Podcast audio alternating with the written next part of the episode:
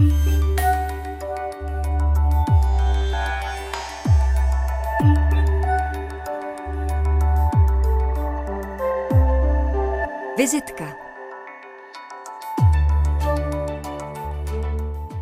Dobrý den vám přeje od dnešní vizitky Ondřej Cihlář a naším hostem je nakladatel Zdeněk Křenek. Dobrý den. Dobrý den. Už 30 let funguje v Praze v Michalské ulici Malý Krámek, v němž náš dnešní host Zdeněk Křenek provozuje nakladatelství Aulos, vydávající graficky, obrazově, obsahově krásné knihy, jimž se říká bibliofílie. Na výsledné podobě knížek, mezi kterými najdeme například texty France Kavky, Jana Nerudy, Hermana Hesseho, Jana Zahradníčka nebo Karla Hinka Máchy, se velkou měrou podílel dlouholetý spolupracovník pana Křenka, typograf Zdeněk Cíler a samozřejmě celá řada špičkových výtvarníků, Zdeněk Síkora, Adriana Šimotová, Jiří Šalamoun nebo Václav Boštík a další. Práci nakladatelství Aulos, které dnes vydalo pět desítek publikací, je možné si prohlédnout ve speciální knize, vyrobené právě u příležitosti 30. narozenin, nebo v Muzeu literatury v pražské, v pražské čtvrti Bubeneč, kde je až do konce března otevřená výstava nazvaná Krásná kniha, věnovaná právě produkci nakladatelství Aulos. A ještě než si o vztahu Zdeňka Křenka eh, ke krásným knihám budeme povídat podrobně, tak naše našeho hosta představím. Dětství a dospívání strávil ve Sleském Krnově, přičemž tatínek za druhé světové války létal z RAF. No a v 50. letech byl, podobně jako ostatní, ve vykonstruovaném procesu odsouzen k, mnoha, k mnohaletému trestu vězení.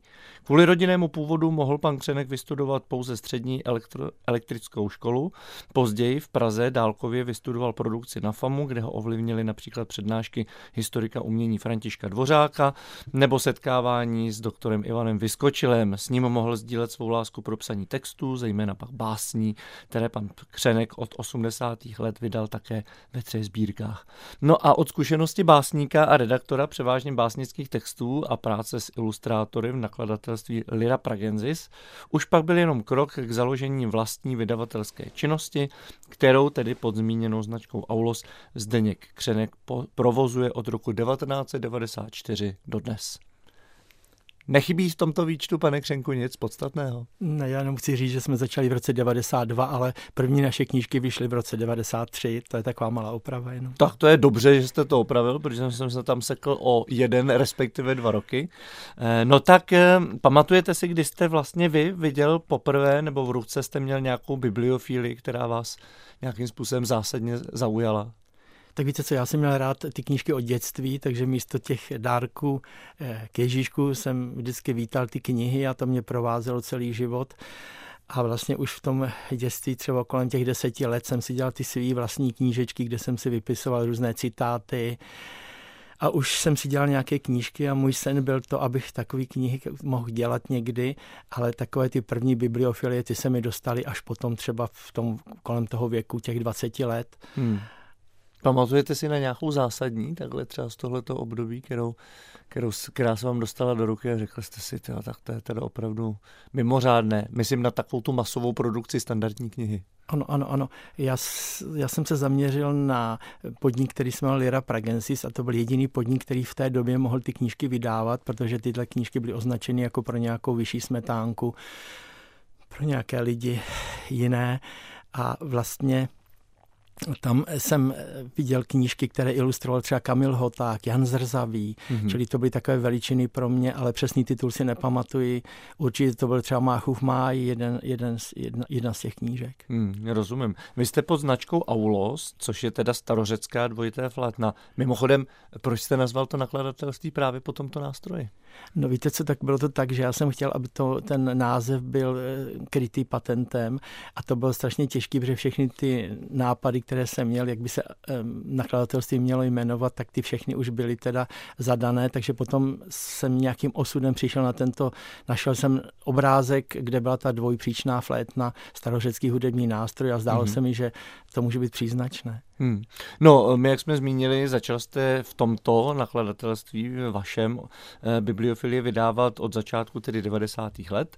No a co to z vašeho pohledu bylo za dobu? Dokázali vlastně v té době už eh, Češi ocenit právě takto mimořádné knížky, které vycházely v těchto, řekněme, relativně malých nákladech? Já myslím, že dokázali. Víte co, tady se, se samozřejmě přerušila ta prvorepubliková tradice eh, v tom roce 48 a pak opravdu to vydávalo pár soukromníků tyhle hmm. knížky, kteří byli skryti pod nějakou hlavičkou Svazu mládeže a v roce 64 eh, vznikl ten podnik Lira Pragensis a já si myslím, že vlastně byl všeobecná, byla, byl hlad po knihách, byla to možná taková trošku náhražka té doby a ta bibliofilie byla předmětem hlavně sběratelů a lidí, kteří měli rádi výtvarné umění. Hmm. Takže zájem byl od začátku?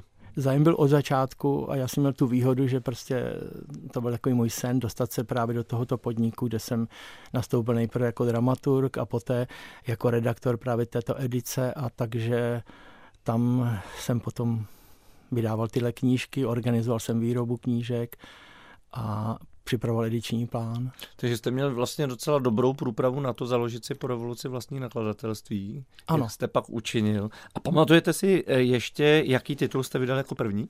Ano, eh, to byla taková ta výhoda, že jsem eh, věděl, jak ta knížka se dá vyrobit.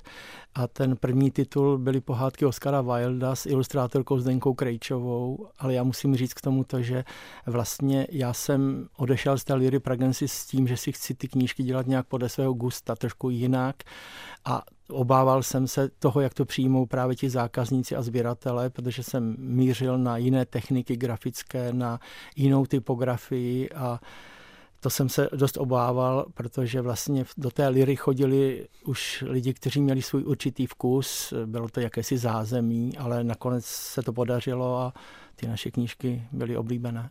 Hmm, to je dobře, tak je důkazem toho také, že slavíte tedy 30 let nepřetržitého provozu.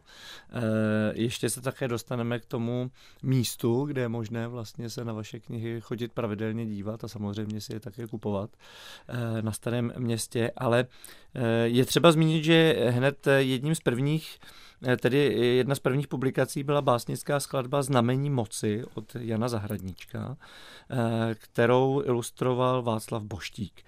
Můžete třeba zrovna na téhleté kombinaci autorů popsat, jak vlastně probíhá, probíhala domluva s panem Boštíkem o tom, jak celé to eh, dílo vlastně výtvarně pojme, protože ty knihy, které vlastně vychází ve vašem nakladatelství, tak tam se snažíte o to, aby to byly vlastně mimořádné artefakty po všech stranách.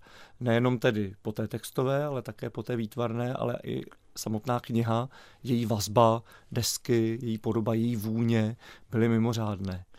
Tak jak tohle to třeba probíhalo s panem Boštíkem? Víte co, tak to byl jeden z těch lidí, které jsem znal, z těch slavných už výtvarníků té doby. Václavu Boštíka si nesmírně vážím. A e, byl to jeden z těch prvních, které, které jsem tedy oslovil. On si vybral právě Jana Zahradníčka Znamení moci a e, já jsem byl šťastný, že s ním můžu teda spolupracovat, setkávat se s ním, protože vlastně s mnohými těmi výtvarníky nebo typografy nebo všemi ostatními vzniklo, vzniklo, vzniklo přátelství vlastně, a které trvá podnes, pokud ty lidé žijí. Hmm. A bylo to takové zajímavé, že já jsem vlastně byl na tom začátku a jak jsem říkal, obával jsem se, jak to nakladatelství bude přijato, jestli si někdo takovou knížku koupí.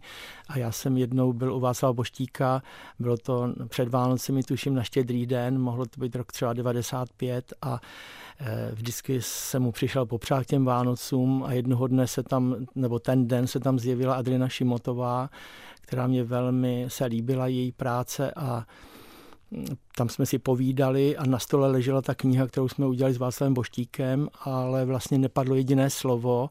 A když ta Adriana Šimotová odcházela, tak řekla, vy jste udělal Václavovi takovou krásnou knížku, já bych ji chtěla taky.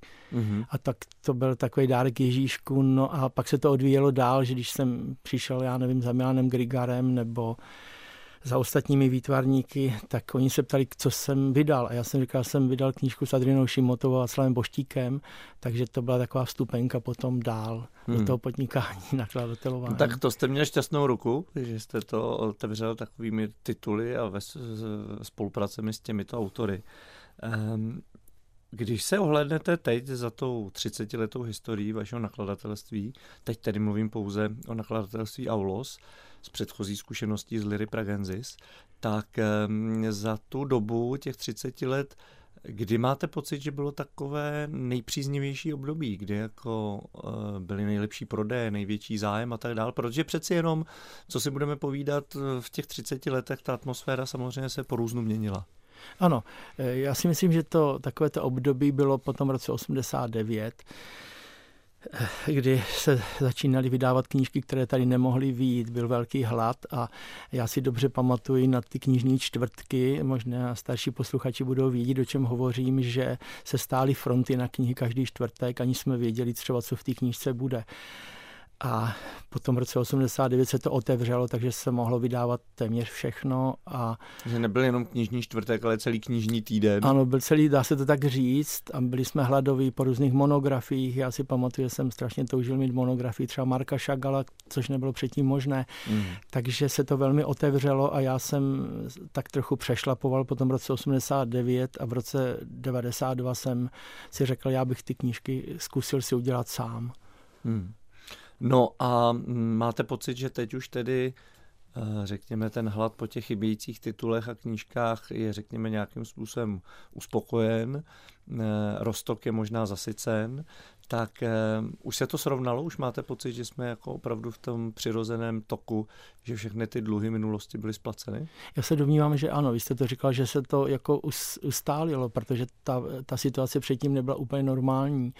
Tak samozřejmě, že knížky jako a tištěné knížky, i ty nebibliofilské, na to se určitě dostaneme, budou vždycky v té menšině, ale já jako jsem velký optimista a ty mý zákazníci byli zpočátku sběratelé, zejména tedy, a lidi, kteří chtěli mít nějakého výtvarníka, nemohli si koupit jeho dílo, obraz a koupili si naši knížku, kde bylo sedm originálních grafik signovaných ale ten fenomén sběratelství se začal vytrácet pozvolna, protože my jako mladí jsme sbírali odznaky, známky, brouky a vlastně teď... Někdo také trilobity? Ano, trilobity, ano, to říkáte hezky, krásný, to jsem toužil vždycky mít.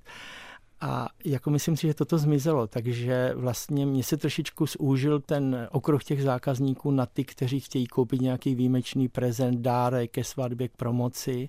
A pak pořád zůstávají ti, kteří chtějí mít knížku třeba se Zdeňkem Síkorou. No. Hmm. Máte pocit, že i mezi mladou generací nebo střední e, přibývá těch zájemců o tyto mimořádné knížky vlastně sběratelského charakteru?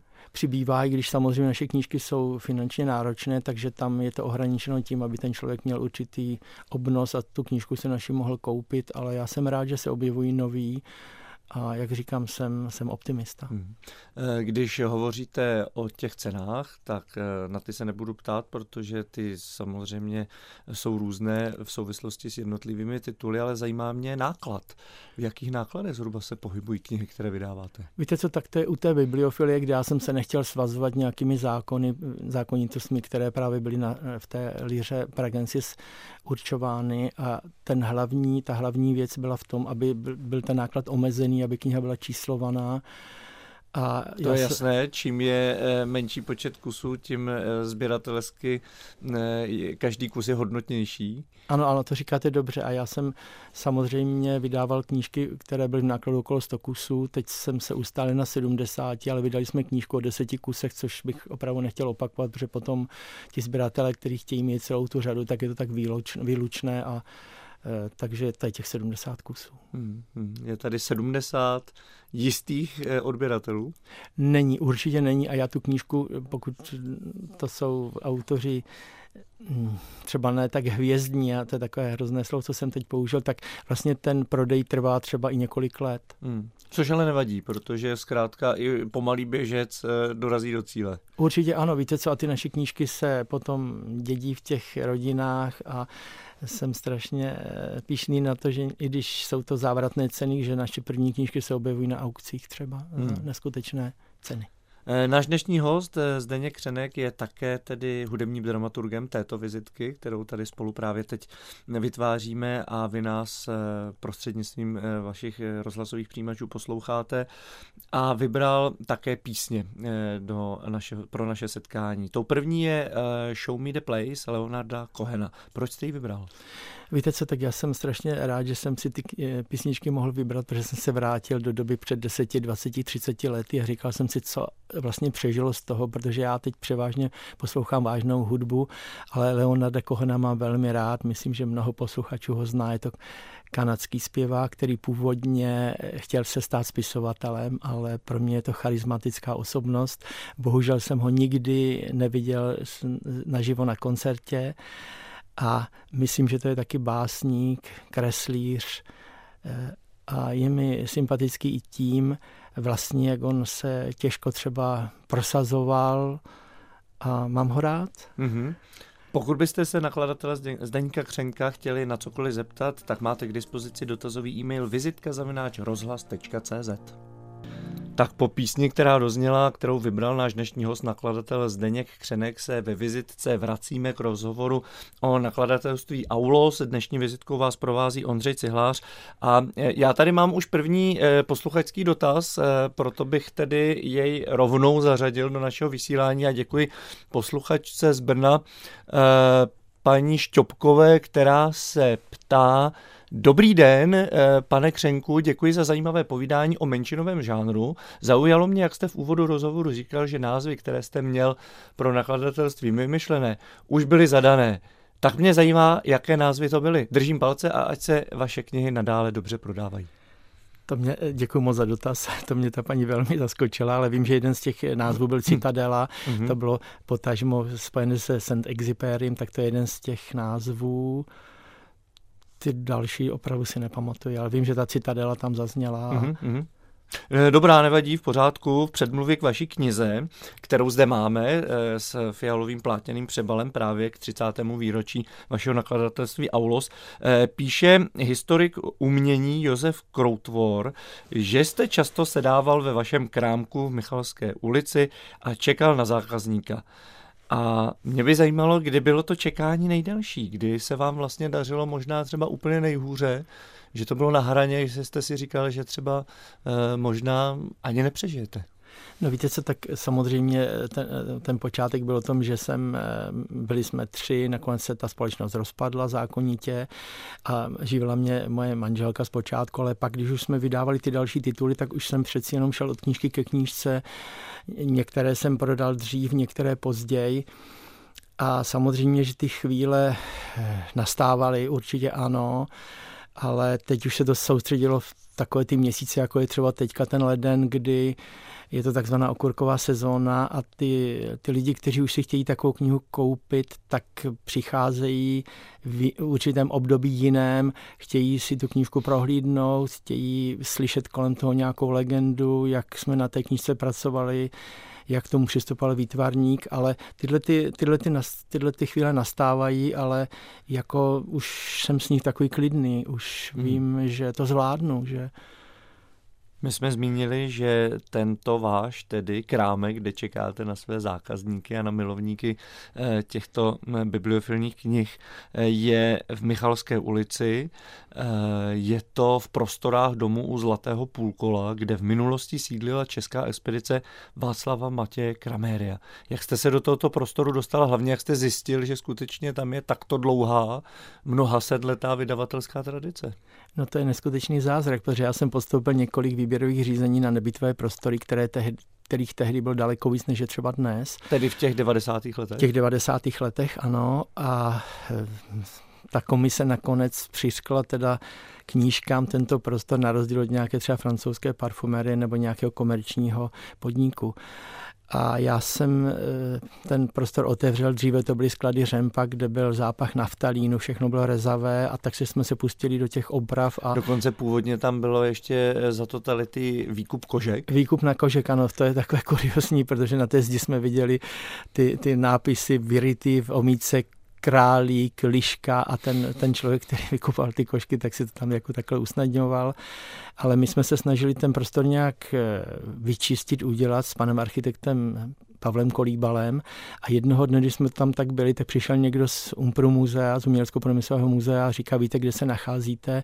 Tady byla česká expedice Václav Matěj Krameria. Od té chvíle jsem samozřejmě začal potom pátrat, zjišťovat, kdy ten Kramerius přišel, jak to tam všechno bylo a opravdu ty první svazky české expedice byly vydány tady, takže to místo, které kdysi bylo opravdu na Kočáru, tak se stalo takovým místem těch národovců a obrozenců, takže to je místo, kde jsme se učili, že chodil třeba FL Věk. Hmm. To, to bylo pro mě velmi, velmi zajímavý a Eh, ten prostor má toho genia loci a i když tam někdy třeba se mi nechce, ale velmi si toho vážím, že jsem tam pořád ještě. Hmm. No to je neuvěřitelný příběh, tak samozřejmě doufám, že tam vydržíte co nejdéle a případně, že další následovníci budou také se věnovat tedy knihám a nakladatelství. Eh, máte mimochodem nějaké, eh, řekněme, své učně?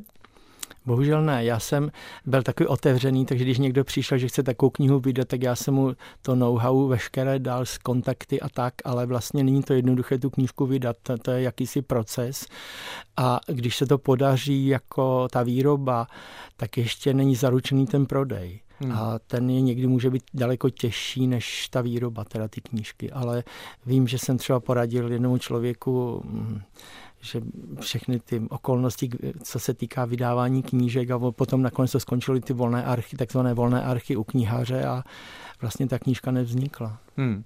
Pojďme se vrátit do vašeho dětství. Já jsem zmínil, že pocházíte eh, tedy ze Sleského Krnova. Ovšem, abychom byli přesní, bylo to Eh, vlastně město sudecké. Eh, tedy pravděpodobně během vašeho dětství jste vnímal kolem sebe tedy eh, tu proměnu obyvatel, také ten odsun, jak vlastně se v takovém městě takových překotných změn a řekněme v určitém je to do jisté míry vlastně lokalita, která leží trochu stranou, vlastně daří pěstovat takhle od dětství takovouhle lásku ke knihám. No, to je zajímavá otázka. Víte co, my jsme s rodiči bydleli v Krnově, já jsem se narodil tedy v Novém Jičíně a ten Krnov to bylo opravdu německé město s převážnou částí obyvatel Němců, ale já jsem se narodil v roce 51, čili tyhle věci jsem nezažil, ale myslím, že to pořád tak nějak nad tím městem vyselo, aspoň mi to tak přišlo. A já jsem to měl trošku takové komplikované to dětství, že můj tatínek, jak jste se zmínil, byl pilotem v RAF a za druhé světové války a po roce 1948 eh, byl stále statečný a snažil se tedy bojovat za svobodu a zastával se Milady Horákové a za to byl odsouzen na mnoho let do vězení, takže tím to, to moje dětství bylo takové trošičku jiné, i když já jsem si to jako dítě nepřipouštěl, ale určitě to mělo na mě velký vliv a odnesl jsem si z toho už v útlém dětství, co to je čest, pravda, charakter, ale bylo to zase naopak, to bylo nevýhodné v tom, že jsem třeba nemohl studovat, co jsem chtěl. Hmm. Eh, vy, jste, eh, vy v rozhovoru v té knize ke 30. výročí vašeho nakladatelství eh, také uvádíte, že jste pokřál, když jste byl potom u babičky na Valašsku, která tedy vám přinášela první poslední. Zaujalo mě, že místo toho, aby vás sledovala, jak kouříte listí z ohníčku, tak vám koupila přímo cigarety. Tak to skutečně jste byl rozmazlován tímto netypickým případem. No, to jsem nechtěl vůbec zmiňovat, ale tím, že jsem měl ještě bratra, tak maminka se starala o bratra a já jsem byl u babičky. Byla to velmi těžká ekonomická situace pro nás, protože veškerý ten majetek tatínkův propadl a my jsme skoro neměli kde bydlet a tak. A já jsem se dostal teď na Jižní Moravu do Slavičína, nedaleko Luhačovic a tam ta babička mě opravdu velmi rozmazlovala a když mě potom představovala jako dítě, tak říkala, to je ten chudák a jeho tatínek je ve vězení. Mm-hmm. Takže o to víc se snažila, tak to je taková romantika spíš. Hmm. E, každopádně v rozhovoru v této knize říkáte, že vás to vždycky táhlo k duchovně založené poezii, e, že jste vlastně od e, mládí poezii sledoval a je i tato kniha potažená fialovým plátnem, jakožto odkaz na Demlovu citaci, která celou vaši publikaci otevírá. Tak jak jste se jako, jako čtenář k poezii dostával právě v prostředí, které popisujete? Tak víte co, já jsem, jak už jsem to naznačil, jsem si dělal ty knížečky a ta báseň byl takový ten krátký útvar, který mě zajímal. A samozřejmě, že to mělo někdy, někde ten základ, jako jsme my všichni psali básničky svým spolužačkám, já jsem neuměl hrát na kytaru, tak jsem aspoň tímto způsobem se snažil upoutat, ale vlastně mě ta věc velmi zaujala, velmi jsem to citlivě prožíval, snažil jsem se také nějaké mm, básničky psát a v tom Krnovi byla taková vrstva, byl tam jeden básník František Šípek, výtvarník Svatoslav Bém, malíř Máčel a já jsem, ačkoliv byli třeba o generaci nebo o dvě starší, jsem se snažil těm lidem přiblížit a už tehdy místo nějakého dárku k narozeninám desátým jsem si přál obraz, což je takový opravdu velmi kuriozní a maminka, která byla velmi prostá žena, tak šla do ateliéru pana Béma a tam mi vybírala obraz. Mm-hmm. Takže to bylo něco takového velmi zvláštního, ale to nedovedu pojmenovat. Tak se to nějak odvíjelo prostě. Ještě mi řekněte, jak jste uspěl eh, tady v konkurenci tedy hráčů s kytarou? S básničkami. No víte co, tak uspěl, tak uspěl i neuspěl, ale každopádně si pamatuju na dvě dívky, které si taky vlastně dělali ty knížečky jako já, tak jsme si je pak vyměňovali a to bylo taková ta dětská, to dětské dospívání. Hmm. Eh, vy sám eh, poezii píšete, vydal jste tři sbírky a jednu tu nejnovější z roku 2021 s názvem Den po sobotě jste sebou také přinesl do studia. A mě by zajímalo, o čem v těch básních zde združených píšete a jestli nám taky nějakou nepřečtete tak přečtu rád, ale jako vlastně ta poezie je tak křehká věc, která se někde odbývá uvnitř, hmm.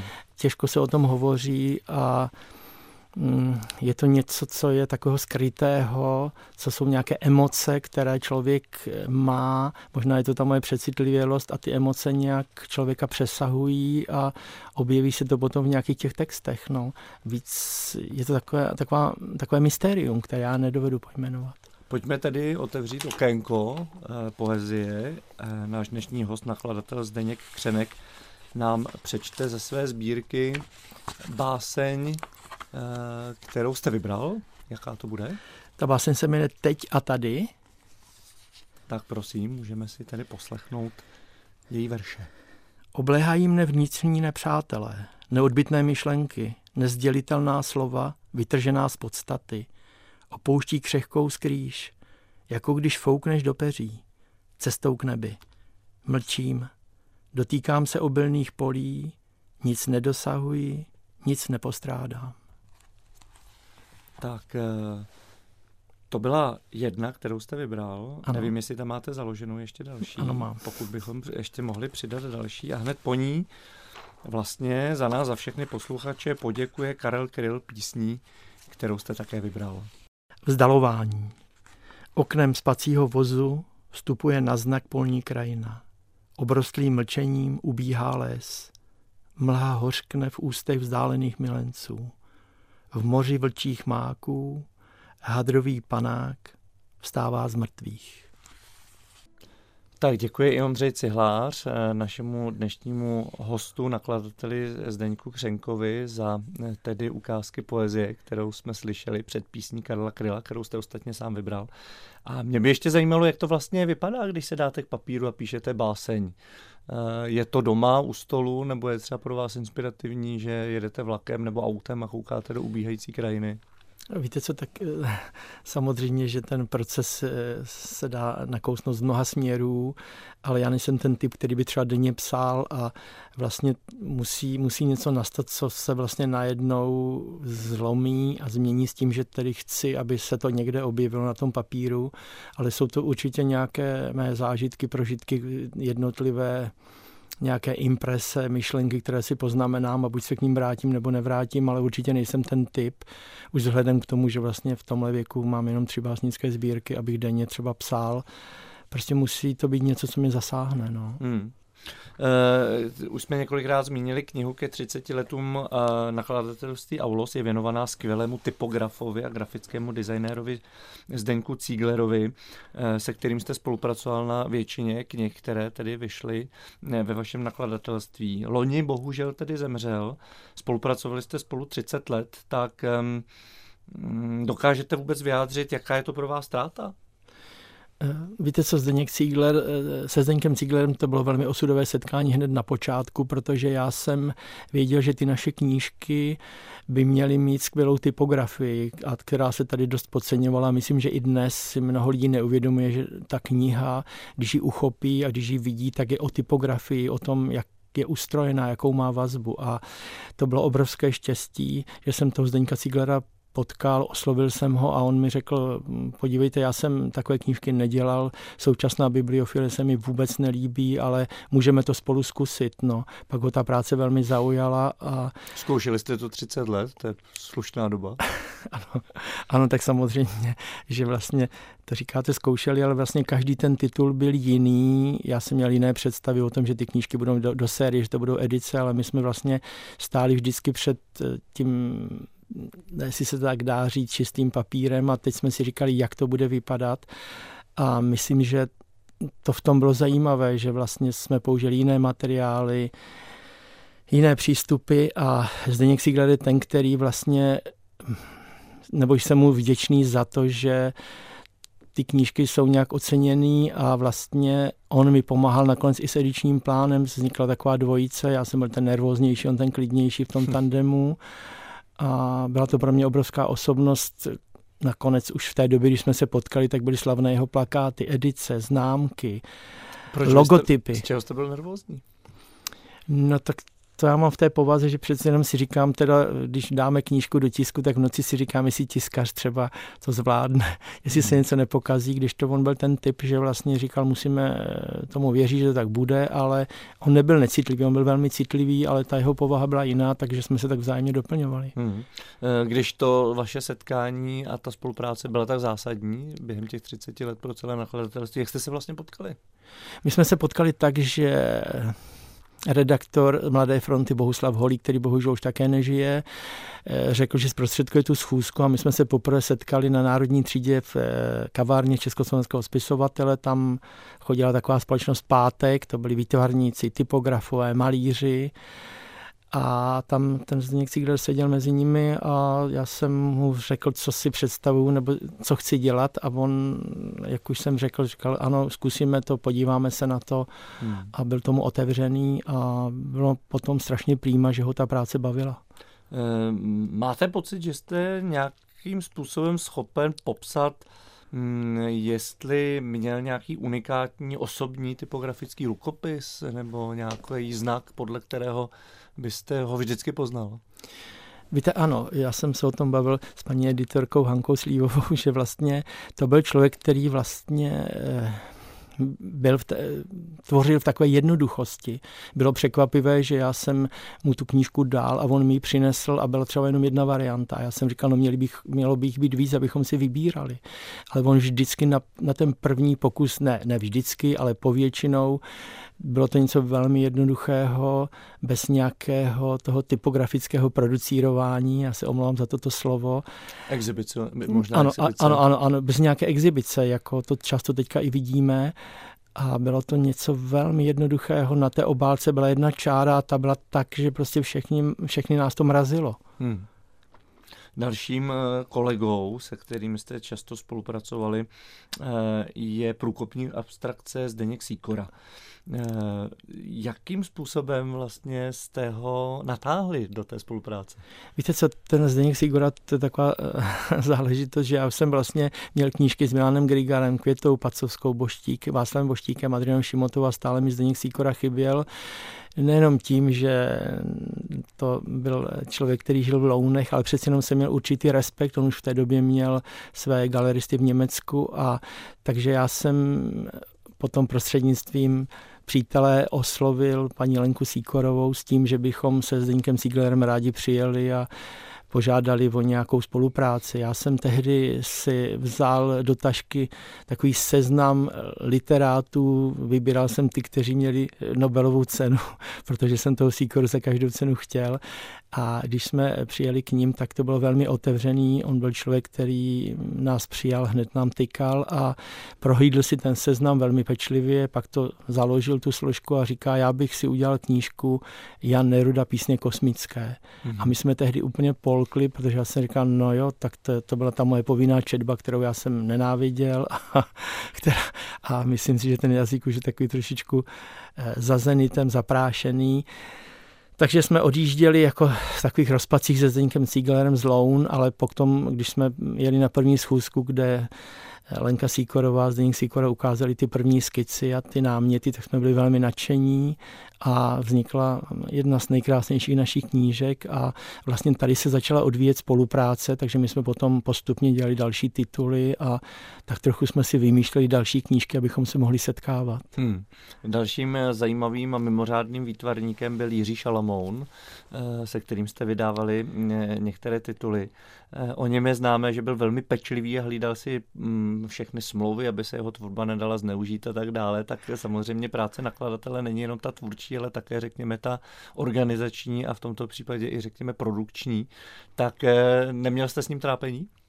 Eh, trápení jsem měl samozřejmě, víte co, protože eh, takový ten nejhezčí, nejhezčí část toho nakladatelství je ten ediční plán, ale pak samozřejmě nastanou ty starosti zprávy a s organizací, s výrobou a tak. A Jiří Šalmou byl opravdu velmi pečlivý člověk, velmi osobitý malíř, člověk, který si psal také své básně, eh, byl to kolega Eh, Zdeňka Cíglera na Vysoké škole umělecko-průmyslové, ale myslím, že jsme si potom porozuměli, ale samozřejmě, že byli autoři, kteří jako nějaké smlouvy šli, šli úplně mimo něho, ale Jiří Šalmoun na to velmi dbal a já jsem si musel dávat pozor a s odborníky jsme museli připravovat smlouvy. Mm-hmm. Další píseň, kterou jste vybral, je eh, Husa v mlze, klavíristky a zpěvačky Beaty Hlavenkové. Proč jste ji vybral?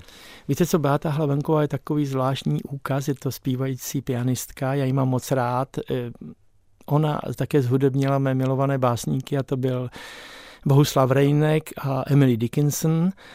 Eh, ona eh, má ty texty jako na pokraji poezie, nebo je to poezie a vlastně si uvědomuji, že všechny tyhle ty hudební vstupy vlastně souvisí s literaturou a s poezí a text třeba této písně Husa v mlze je úžasný. Já připomínám e-mail na dotazy našemu dnešnímu eh, hostu, ten je vizitka zavináč rozhlas.cz. Některé už nám přišly, některé byly pouze, řekněme, pozdravy, tak ty jsem předal a k těm dotazům, které jsou konkrétní, se dostaneme po písni. Tak s nakladatelem Zdeňkem Křenkem se e, vracíme do hovoru ve vizitce eh, nejenom o nakladatelství Aulos. E, my jsme se tady bavili o celé řadě vašich spolupracovnících a mimořádných výtvarnících, kteří se podílejí na vydávání vašich bibliofilních e, publikací, knížek, e, spíše sběratelských e, hodnot. A e, vy jste také zmínil, že e, spolupracujete se Stanislavem Kolíbalem, kterému je neuvěřitelných 98 let. Tak mě by zajímalo, v jaké kondici. Stanislav Kolíbal, je, já jsem ho viděl předevčírem, je ve výborné kondici na ten věk a já ho mám moc rád jako umělce, jako výtvarníka, který dovede do poslední chvíle tvořit, což u těch výtvarníků v tomto věku není tak úplně jasné a přesvědčivé, ale on pořád je velmi vitální já mám rád jeho dílo v tom, že toto dílo je abstraktní, ale vždycky je o něco opřené. A my jsme spolu udělali několik knížek a jedna z těch posledních prací bude grafický list, který bude právě obsažen v naší poslední knížce v omezeném nákladu. Hmm. Já jsem sliboval, že se dostaneme také k posluchačským dotazům, které přicházely na náš e-mail vizitka rozhlas.cz. Já děkuji všem, kteří eh, svůj dotaz poslali. Například Michal Ožibko se ptá, dobrý den, zdravím pana Křenka. Jeho antikvariát i vydavatelství Aulus mám moc rád a rád bych se ho zeptal, jak se tváří na to, když se na internetu občas prodávají adjustované listy vytrhané z bibliofilí, protože si někdo spekulativně spočítá, že na grafikách, které si lidé pověsí na zeď vydělá více než prodejem knihy, ze kterých jsou vytrhané. Ze světa tak postupně mizí krásné publikace. Děkuji a přeji hezký den. Zdravím pana Ožípka, mám rád jeho tvorbu. Děkuji za dotaz a je to pravda samozřejmě, víte co, ale tenhle Stává ten, se to. Stává se to a tenhle ten nešvar, jestli tak mohu nazvat, byl už dřív, třeba ty staré mapy, které se prodávají, ty byly vždycky v atlasech, ale teď se to stalo takovou já nevím, jak to nazvat, prostě tím, že je to takový hon za penězi v tom smyslu, že ty eh, někteří zákazníci si koupí dvě ty knížky, jednu rozstříhají a pak ty jednotlivé ilustrace nabízejí na internetu nebo v nějakých aukcích. Tomu se nedá předejít a já vždycky říkám, važte si těch knížek, které zůstaly kompletní, ale já s tím nemohu moc dělat. Hmm. Ale každopádně líto vám to přijde. Je mi to líto, je, hmm. je to škoda celé to dílo, které vlastně má být v nějaké harmonii. My jsme, když jsme na knížce, nebo pracujeme na knížce, tak vlastně ten celek té knížky je o typografii, o o, práci, o technické práci na vazbě, tedy u knihařů. Je to, je to všechno dohromady, je to jakýsi harmonický celek a tady najednou vznikne to, že se, to, že se ta věc zničí. Ten. Hmm, hmm. E, v mnohokrát zmíněné knize ke 30 letům Aulusu vzpomínáte také na skvělého pedagoga a dramatika Ivana Vyskočila, se kterým jsem se ostatně i já setkal při svých studiích na domu a s jeho e, dialogickým jednáním například a tvůrčím psaním. Vy jste navštěvoval jeho ještě neoficiální seminář semináře před revolucí a když jste dálkově studoval v Praze na FAMu. Eh, jeho texty jste nikdy neměl chuť bibliofilsky vydat? Uvažoval jsem o tom, měl jsem to rád, četl jsem to už opravdu v dospívání. Ivan Vyskočil byl obrovská osobnost, velmi mě oslovoval tím, jak i ten jeho humor, který se projevoval, ten byl velmi osobitý, jeho nadhled. Pak, bylo, pak samozřejmě byla ta možnost těch tajných seminářů, to bylo pro nás obrovské zjevení, kde jsme dostávali úkoly od něj napsat nějakou esej byla to velká škola pro mě i co se týká mé vlastní tvorby, ale i to, že jsem poznal takovou osobnost. Hmm. E, jeho to je trochu, z jeho texty je to trochu podobné jako s vašimi knihami, protože eh, tam nešlo jenom o text, ale také o jeho velmi osobitý přednes těch textů, který byl zásadní. To znamená, jako texty ve vašich knihách také e, jsou důležité, jakou jsou e, tedy vysety typografií a e, jak celá ta kniha vypadá, jako tedy ten komplet. E, tak by mě zajímalo, e, jestli jste třeba také neuvažoval o tom, že v tom vašem obchodě v nakladatelství nakladatelství byste měl taky autorská čtení právě třeba takto výjimečných autorů? Jak často se to třeba děje? Mm, nedělali, nedělali jsme to nikdy, musím říct. My jsme mm-hmm. vždycky, když jsme dokončili knížku, tak se udělala vernisáž, přišli přátelé, výtvarníci, my jsme tu knížku představili a pak už to bylo na tom, eh, jak ta knížka půjde do života, už se od nás odloučila, ale to čtení jsme, neděl, jsme nedělali. Eh, ještě je zajímavé, co jsem se o vás dočetl, že jste zkoušel předtím, ještě než jste se dostal na dálková studia na FAMu, eh, tak eh, jste zkoušel se hlásit na dvojkombinaci germanistika finština. A tak by mě zajímalo, z jakého důvodu, jestli jste měl k finštině nějaký speciální vztah. No to, to je velmi záludná otázka, musím říct. Ale vlastně... Potvrzuji. Ano, já, se, já jsem samozřejmě vybíral nějakou kombinaci takovou, která nebyla obvyklá a tak to jste teda nakousl takový, že jsem e, se přátel s dívkou, která se stěhovala s rodiči do Finska a zase tam byli nějací výtvarní, teda synové výtvarníka Jana Konůbka, kteří žili ve Finsku, tak nějak se to všechno propojovalo, spojovalo, ale já jsem se na tu, na tu školu nedostal a určitě to nebylo vinou jenom těch kádrových materiálů, ale i mou, že jsem byl naprosto nepřipravený. Hmm. Nicméně e, přežila by vás nějaká, e, nějaký vztah k Finsku nebo k finské literatuře? To, opravdu nemohu říct teda, protože pak se ten, ten, ty, ten můj směr ubíral úplně jinými cestami. Hmm. Já mám třeba teďka před sebou japonskou literaturu, japonskou velmi miluji, ale to Finsko jsem opustil. Hmm. Máme před sebou poslední minuty naší vizitky, eh, kde se bavíme o vaší nakladatelské činnosti a mě by zajímalo, jestli máte ještě v rámci svého nakladatelství Aulos ještě nějaký nesplněný sen, jestli vyloženě toužíte po spolupráci s někým, eh, na čem ještě stále pracujete, nebo na nějakém textu, který před vámi leží. Víte co, já jsem eh, si řekl, že vlastně, když jsem vstoupil do toho památníku nyní muzea literatury s tím, že jim dám všechny knihy a ukončím tu svoji činnost, tak vlastně jsem si říkal, že vlastně ty mé sny se splnily, že jsem se to až zalekl, jako někdo říká, že má před sebou nějaké sny, ale já jsem si je nějak plnil, ale vlastně celá ta situace ohledně výstavy a té knížky, která ten vývoj byl tři čtvrtě roku, byla to velmi namáhavá práce, krásná i bolestivá. A já jsem vlastně, mě to pomohlo v tom, že se to zase všechno osvěžilo, že jsem viděl ty knížky všechny pohromadě, protože já jsem je už neměl, že jo, teď na té výstavě je vidím, všechno se mě to nějak dotýká, u každé té knihy nějaký příběh. A tak najednou začalo ve mně doutna taková jiskřička toho, že bych mohl pokračovat, že bych mohl udělat zase nějakou knížku pro radost. Hmm, takže ještě není tedy, uh, řekněme, ta řada knih nakladatelství Aulus uzavřena já myslím, že teď už můžu říct, že určitě ne. No tak skvěle, tak eh, bál jsem se, že tady tak trochu eh, s tím výročím eh, oznamujete i ukončení činnosti, jsem rád, že tomu tak není. Každopádně my jsme zmínili, že vy býváte v Michalské ulici, tedy v tom zmíněném vašem prostoru, v tom neuvěřitelném prostoru v domě u Zlatého půlkola. Kdy tam býváte? Býváte tam denně?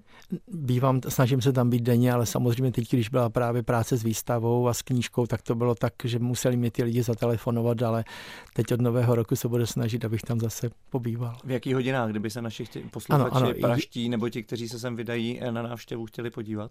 Je to od pondělí do čtvrtku mezi 14. a 17. hodinou. Tak to je skvělá pozvánka. My máme před sebou ještě poslední píseň, kterou jste vybral, Andělskou, Zuzany Navarové a kapely Koa. Proč jste ji vybral? Já mám Zuzanu Navarovou velmi rád. Ehm, trošku je mi líto, že rádia její písničky nehrají. Byl to takový čistý člověk, který bohužel zemřel. Ona zemřela, když měla 45 let. Ehm, veškeré její texty by mohly být poezí, která je úžasná, ehm, má to svoji poetiku a jak říkáme, byla to taková čistá duše a ten její folk byl oproštěný od různých těch kliše, jak to tak známe a velmi rád si tuto písničku poslechnu, jako věřím i ostatní posluchači. Eh, děkujeme za návštěvu ve vizitce nakladateli Zdeňku Křenkovi. Navštivte ho v Michalské ulici. Díky za návštěvu, ať se vám dále daří. Já taky děkuji eh, za setkání a za milý rozhovor. To mě těší, od mikrofonu se loučí Ondřej Cihlář.